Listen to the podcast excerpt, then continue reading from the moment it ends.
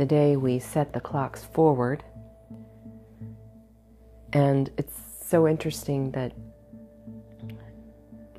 the the news media and so many blogs will obsess about how much, you know, how devastating it is for people men- mentally and emotionally to lose that hour of sleep and people complaining about how much they hate daylight savings time and and oh you know what I have to do and oh my gosh and and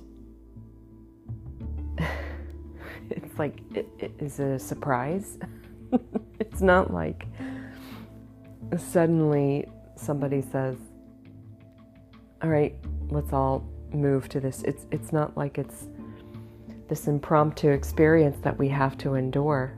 It's it's planned.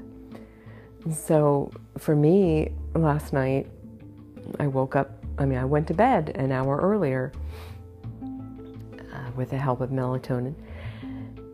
It, so, and and I woke up, you know, you know, feeling groggy, but it's a matter of preparation, really. And and I hate to use the word mindset, but really, you know, have we forgotten that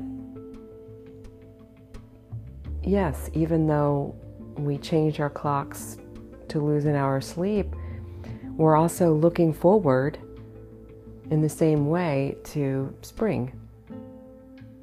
Uh, and so we forget the positive benefits that, yeah, by marking this time every year, we're also moving forward with our lives and looking ahead to warmer temperatures that are to come. And for me, I like having a little bit more light at night because then I can make my walks uh, in the evening after dinner. And I also will look forward to the very early light that is to come. And then I think about the winter mindset, and I was just reading an article about how our approach to the different seasons can really affect our mood. So if you, and it's just funny how we feel the opposite during standard time, where you're like, yay, we get an extra hour of sleep. like, well, no, then now we're going to have dark at night, and we're actually looking forward to more darkness.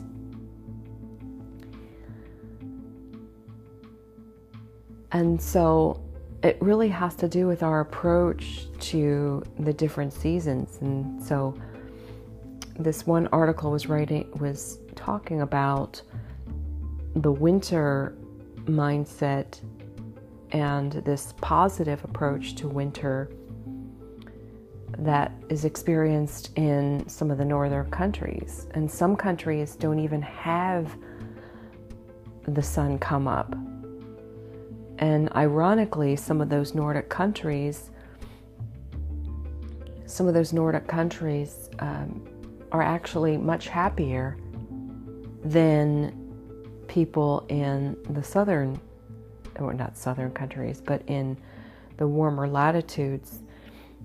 Um, Montgomery County, Maryland, which is one county away from where I grew up, has the same levels of depression as these people who don't experience sunlight for a couple of months a year.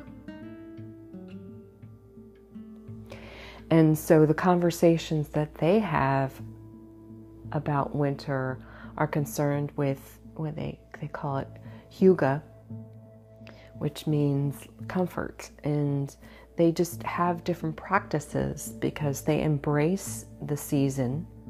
They recognize that this is no surprise, that winter is something that happens and they light more candles they uh, but they also have the conversations like, oh, we have something to look forward to once we do start having a little bit more light, such as a little bit more time to ski. So, complaining about setting the clocks to have less sleep and is really kind of counterproductive for our moods. We can prepare for those changes much earlier